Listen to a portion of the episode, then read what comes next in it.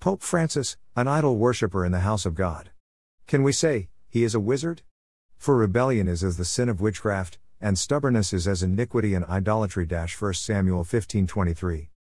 Here another parable. A certain man of this generation visited Abraham in order for him to get clarification from Abraham concerning a spiritual matter that beats his imagination. And the man exclaimed, I thought idolatry began in Africa. I am so surprised to learn otherwise from your parables. Please educate me on this subject. Let us hear the teachings of Abraham. And Abraham started by saying, Witchcraft slash wizardry began in the land of creation, that is, Canaan, now Israel. Do you know why? Because God started his acts of creation on earth in that land. Adam and Eve were created in the land of Israel.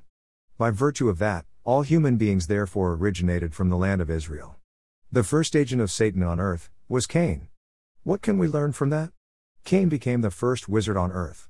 Let's leave the issues of the first wizard on earth for another day, says the Holy Spirit. Israel as a nation is the nucleus of spirituality in the whole world, but the occupants of that land, from time to time, are so stiff-necked. They are always involved in different types of idolatry from time to time. Despite that, the presence of God is firmly established in Israel, because that is where he started his acts of creation on earth. Righteous men that lorded over Israel in the past suffered great pains because of the stiff-necked nature of the Israelites. A typical example is Seer Samuel. The Israelites always take God for granted because they naturally feel that they are God's chosen people, just as they are doing today.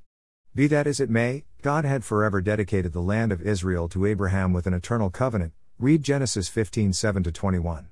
God also made Abraham when he reincarnated as King David, the owner of the great city, Jerusalem. Read Second Samuel five one to twelve and Matthew five thirty-four to thirty-five. Based on that, Jerusalem became a great religious center, that produced the first and second temples of God. Now hear this. Jerusalem had been conquered many times in the past because of the unfaithfulness of the Israelites to the commandments of God, and at any time that happened, those that conquered it must carry away sacred articles slash images of gold, silver, bronze, et cetera, that the idolatrous priests of that time used in ministering at the temple of God. Nebuchadnezzar, king of ancient Babylon, and his armies did that when they vandalized the first temple of God at the fall of Jerusalem. Read Jeremiah chapter fifty-two. When they did that, they thought they have disabled the strings that connected Israel to the Almighty God. That was exactly what the Romans also did when they conquered Jerusalem in A D seventy. What is the spiritual implication of looting the sacred articles slash images of gold, silver, bronze, et cetera from the temple of God, which were actually idolatrous items used by idolatrous priests? You heap curses on yourselves, because those articles slash images you think that are sacred are actually accursed. You could only conquer Jerusalem, vandalize the temple of God, and burn down the temple and the buildings in Jerusalem, only at a time when Israel is unfaithful to the commandments of God. Let us focus on the Romans, that captured Jerusalem in A D seventy, and did lots of things against Israel at that time.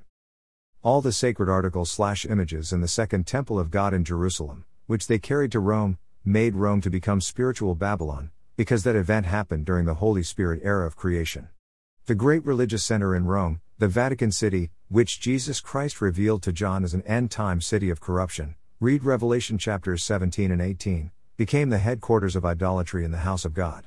The popes of yesterday and today are referred to by the Holy Spirit as male prostitutes, because they always marry numerous images as wives, just as Pope Francis is doing today before the glaring eyes of all human beings. Thank God for the internet. Now hear the conclusion of this parable. Witches and wizards are in all parts of the globe, but the headquarters of wizardry slash witchcraft in the house of God is the Vatican City, Mystery, Babylon the Great, the mother of harlots and of the abominations of the earth, Revelation seventeen five. Should she continue with her witchcraft? No. Titus Aramagono Odito.